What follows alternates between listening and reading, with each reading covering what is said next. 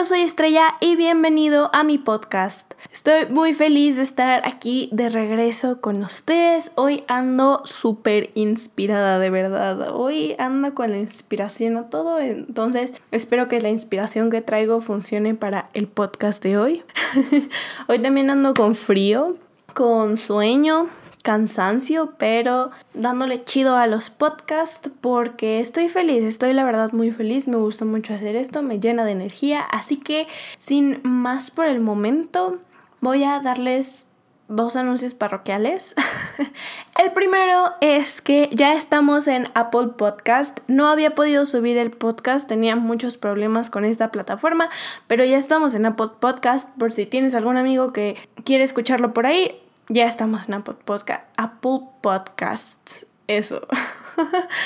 Y el segundo anuncio parroquial es que la semana pasada tuvimos problemas técnicos con el audio. Al parecer no se escuchaba, no entendí por qué, no entendí que salió mal, pero se arregló. Así que si no has escuchado el podcast de la semana pasada, ve y escúchalo. Hablamos sobre salud mental, está muy bueno la verdad. Te hablo sobre mi experiencia y es la primera parte de...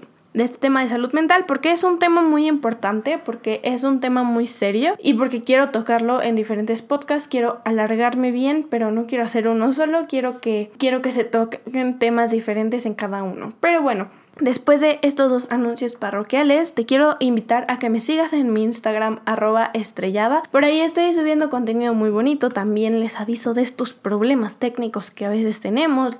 Te dejé los links de todas las plataformas en las que ya estamos en mi Instagram y hay contenido muy bonito, la verdad. Sígueme, de verdad, te va a gustar, date una vuelta por ahí. Pero bueno, sin más por el momento, vamos a empezar con el tema de hoy. Y justo el tema del día de hoy me inspiró o me impulsó a hacer podcast, a, a subir mi primer podcast, la verdad. Este cuatrimestre estoy en una materia que se llama comunicación y a mí me apasiona mucho la comunicación, entonces me apasiona mucho esta materia, la verdad me gusta mucho y me esfuerzo mucho en esta materia. Y justo el, el parcial pasado nos pidieron que hiciéramos un ensayo acerca de este documental que salió en Netflix que se llama The Social Dilemma o El Dilema de las Redes Sociales, no sé cómo la conozcan, lo conozcan, pero nos dijeron que teníamos que ver el documental y que teníamos que hacer un análisis, un ensayo crítico acerca de este y bueno, puse manitas a la obra y la verdad es que amé cómo me quedó el ensayo, se los voy a leer porque estoy muy orgullosa de este ensayo, aparte de dar mi opinión, etcétera, pero de verdad estoy muy orgullosa de este ensayo. Y justo cuando le leí este ensayo, mi mamá me dijo, deberías hacer podcast, y cuando se lo leí a otras personas fue como, deberías hacerlos, deberías ya impulsarte y a partir de que creas estas cosas, también hablarlas y, y decirlas y subirlas y que más gente las escuche. Vamos a empezar con dar un poco de la introducción de este documental que subió Netflix. En este documental eh, entrevistan a personas que estuvieron trabajando con las este, redes sociales más importantes del mundo en general, o sea, Facebook, Instagram, Twitter, mmm, Snapchat incluso, que en algún momento fue muy influyente, con Pinterest, etcétera, etcétera. Eh, en estas redes sociales que ahorita son muy influyentes. Estuvieron trabajando y te cuentan como las estrategias que se dieron y también como todo lo que hay detrás. Aparte de esto te muestran a una familia, que de eso hablaremos ahorita, pero te muestran a una familia convencional del siglo veintiuno, que todo el mundo tiene su celular y que nadie habla en la vida real, etcétera. Entonces te voy a empezar por leer lo que escribí y vamos a discutir un poquito acerca de, de las redes sociales, de cómo afectan en nuestra vida, de cómo han afectado, de mi sentir acerca de las redes sociales y pues ya saben, una conclusión, una frasecita, pero bueno, vamos a empezar a leer, así que bueno, voy a empezar. El documental El Dilema Social nos habla de cómo las redes sociales vinieron a revolucionar el mundo actual. En este documental entrevistan a personas que estuvieron trabajando en empresas como Google y Facebook y los cuales ayudaron a crear muchas de las estrategias más importantes actualmente y a la par nos muestran la historia de una familia actual. Cabe recalcar que todo esto lo escribí yo hace como un mes, pero lo escribí yo solita estoy muy orgullosa, pero bueno, sigamos. Hay muchos problemas que las redes sociales crearon. Por ejemplo, la depresión, el ciberbullying, la invasión a la privacidad, tráfico de información e incluso trastornos de imagen. Y justo este documental nos ayuda a hacer una reflexión de por qué es importante disminuir el uso de estas y hacer conciencia del daño que podemos causar con un simple comentario. En este ensayo quiero tocar el tema de los estereotipos que existen en redes sociales y la falta de autoestima que se ha dado en los últimos años. Pero para empezar tenemos que definir la autoestima. Según la R A E, la autoestima es la valoración generalmente positiva de sí mismo. Cuando tú entras a Instagram, lo primero que puedes ver son fotos o historias en donde los usuarios muestran sus cuerpos perfectos y perfectos entre comillas y vidas perfectas entre comillas y además con miles de seguidores y likes. Pero las redes sociales muestran la realidad de sus vidas. Sus cuerpos y vidas son perfectos, pretenden dar un mensaje positivo.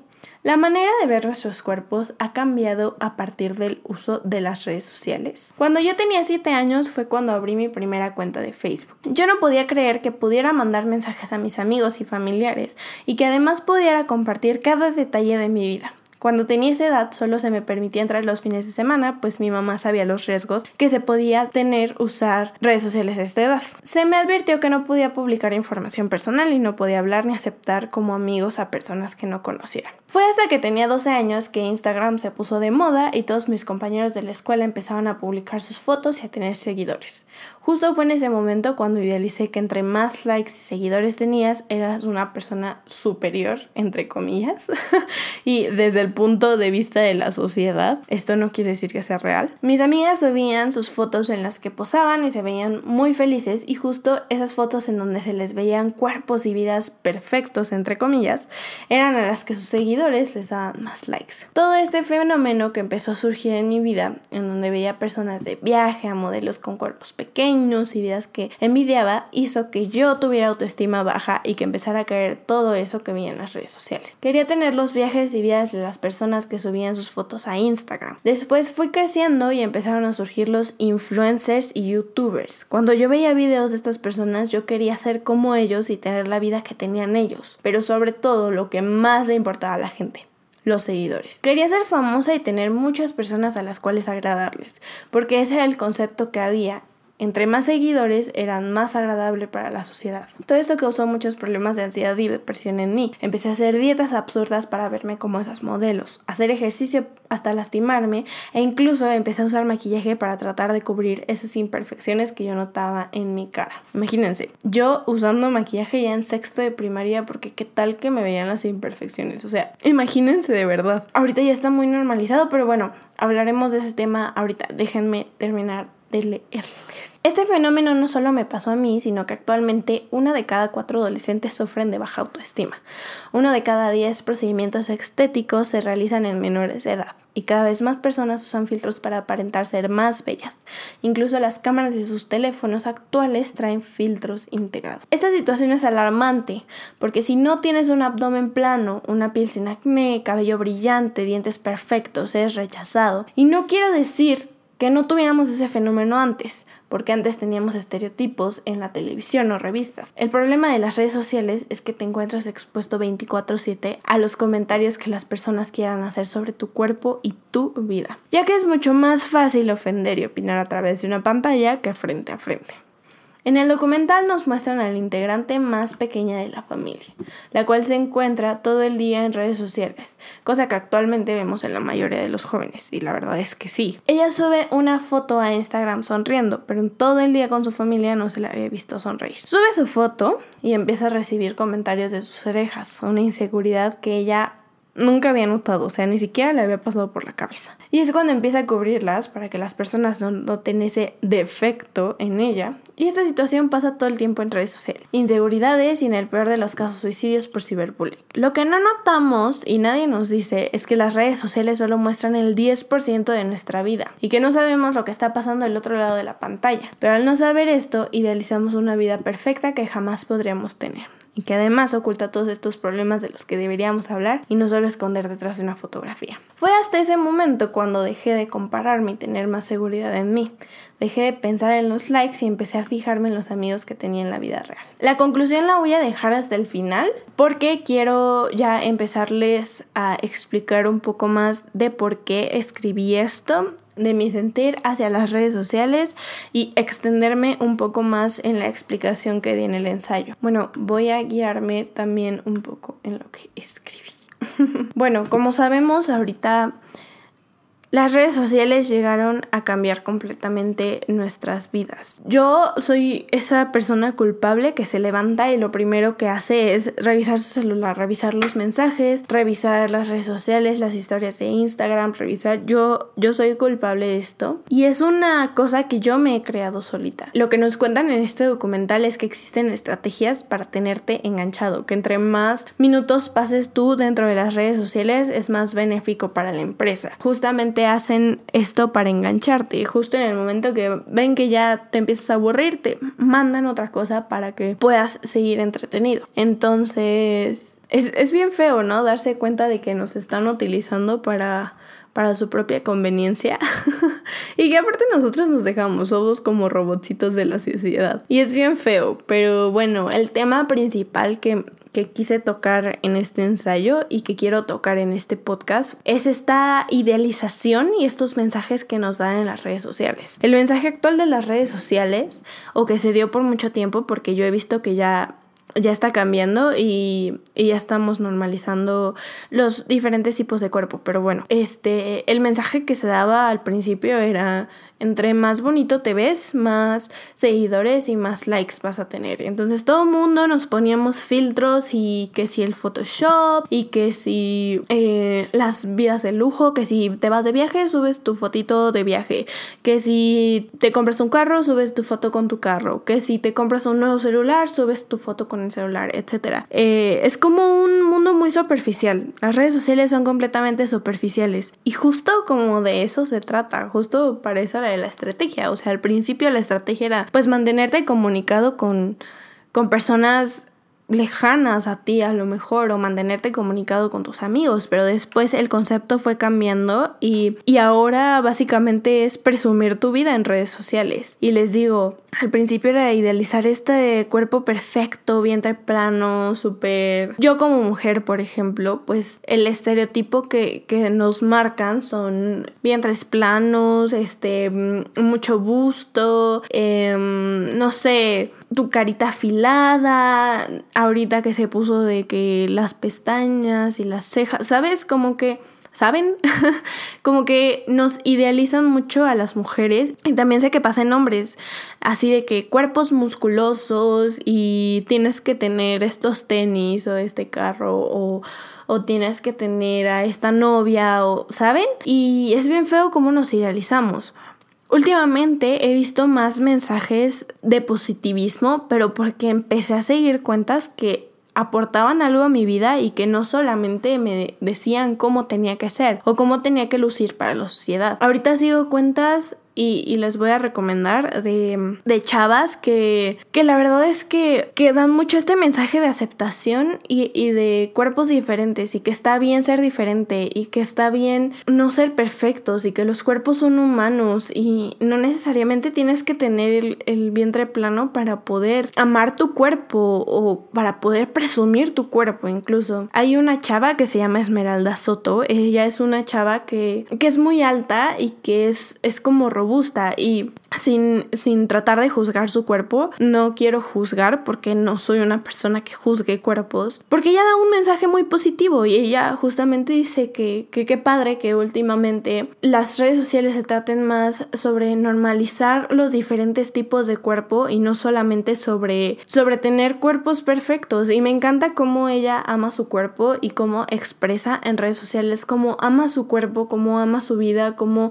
agradece todo lo que tiene y justamente Personalmente creo que este es el contenido que deberíamos empezar de seguir. Hay otra chava que se llama Pamela Moreno, si no mal recuerdo, sí, es Pamela Moreno, y te graba justo cuando ella está en sus momentos vulnerables, y te graba cuando ella está inflamada, y cuando ella está haciendo ejercicio, y cuando no está haciendo ejercicio, y justo trata como de normalizar estos temas. Y estas dos personas, yo concuerdo mucho con sus ideologías y concuerdo mucho con lo que publican en redes sociales, porque publican contenido muy positivo. Entonces, si vamos a hacer un uso de las redes sociales, por lo menos deberíamos de seguir contenido positivo y no contenido que nos incite al odio o a la discriminación, o contenido que, que incluso baje nuestra autoestima. Igual, ya me estoy adelantando un poco del tema de amor propio, pero les digo, justo este es el tema que quiero tocar hoy, refiriéndome a las redes sociales. sociales, refiriéndome hacia, hacia cómo nos ocultan todo lo que hay detrás. A lo mejor nosotros no vemos lo que hay detrás de una foto, nosotros no vemos la producción que hay detrás, la edición de, que hay detrás, y solamente empezamos a compararnos y a decir, es que porque yo no soy así, es que porque yo no puedo tener esas piernas o ese abdomen, o... o yo no puedo tener esa cara, esas cejas. Y de repente empezamos a idealizar muchísimo y no nos damos cuenta que todo, hay toda una edición atrás, y que a lo mejor muchos de esos cuerpos no son cuerpos reales. Igual les digo, a veces las redes sociales nos sacan inseguridades que nosotros ni, ni al caso, ni siquiera sabíamos que teníamos esas inseguridades, pero pues ahí vamos como borreguitos atrás del sistema diciendo, ay sí, es que esta inseguridad. Por ejemplo, yo les comentaba el ejemplo de esta niña de, del documental, que ella ni se había fijado en sus orejas, ella ni en cuenta de sus orejas, y solamente sube una foto y alguien le dice que tiene las orejas grandes y ya es su inseguridad, y ahora en todas las fotos que saca después tapa sus orejas porque es la inseguridad. O sea, las redes sociales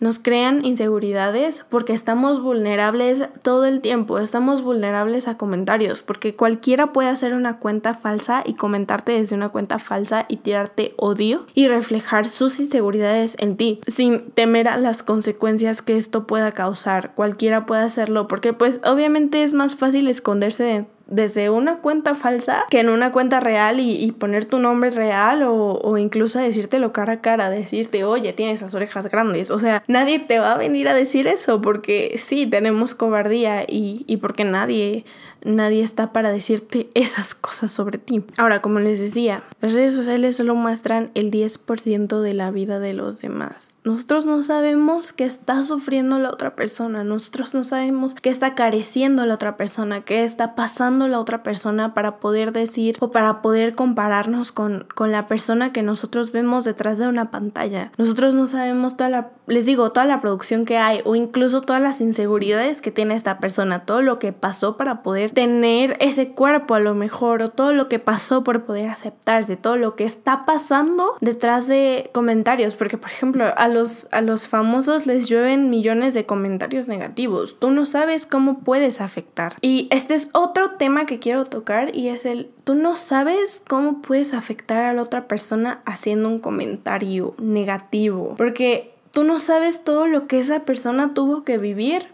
Para, para poder estar en donde está, o para poder tener lo que tiene, o para poder aceptarse como es. Tú no sabes los procesos que está viviendo la persona. Entonces a lo mejor tú comentas una foto de una persona así de, oye, estás gorda. Tú no sabes qué tanto le costó subir esa foto, qué tanto le costó aceptar subir esa foto, o qué tanto le costó aceptar su cuerpo, para que tú llegues y simplemente critiques. Dejemos de criticar y dejemos de dar este contenido negativo en el que simplemente discriminamos, o en el que simplemente damos estereotipos que no existen. Todos los cuerpos son reales, todos los cuerpos son humanos, y, y no hay uno mejor que otro, y no hay una vida mejor que la otra, porque solo tú sabes lo que te costó llegar, solo tú sabes lo que te costó estar en donde estás. Entonces no te dejes guiar por los comentarios, y también si eres una de esas personas que solo tira hate en redes sociales, no lo hagas, no reflejes tus inseguridades en otras personas, porque tú no sabes lo que le costó a esa persona pararse de su cama,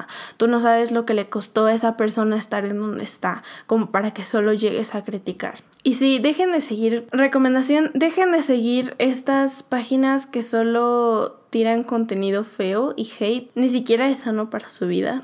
Vibren en alto, vibren bonito y, y no se dejen guiar por estas personas. Una cosa que me sorprendió mucho es cómo nos vigilan.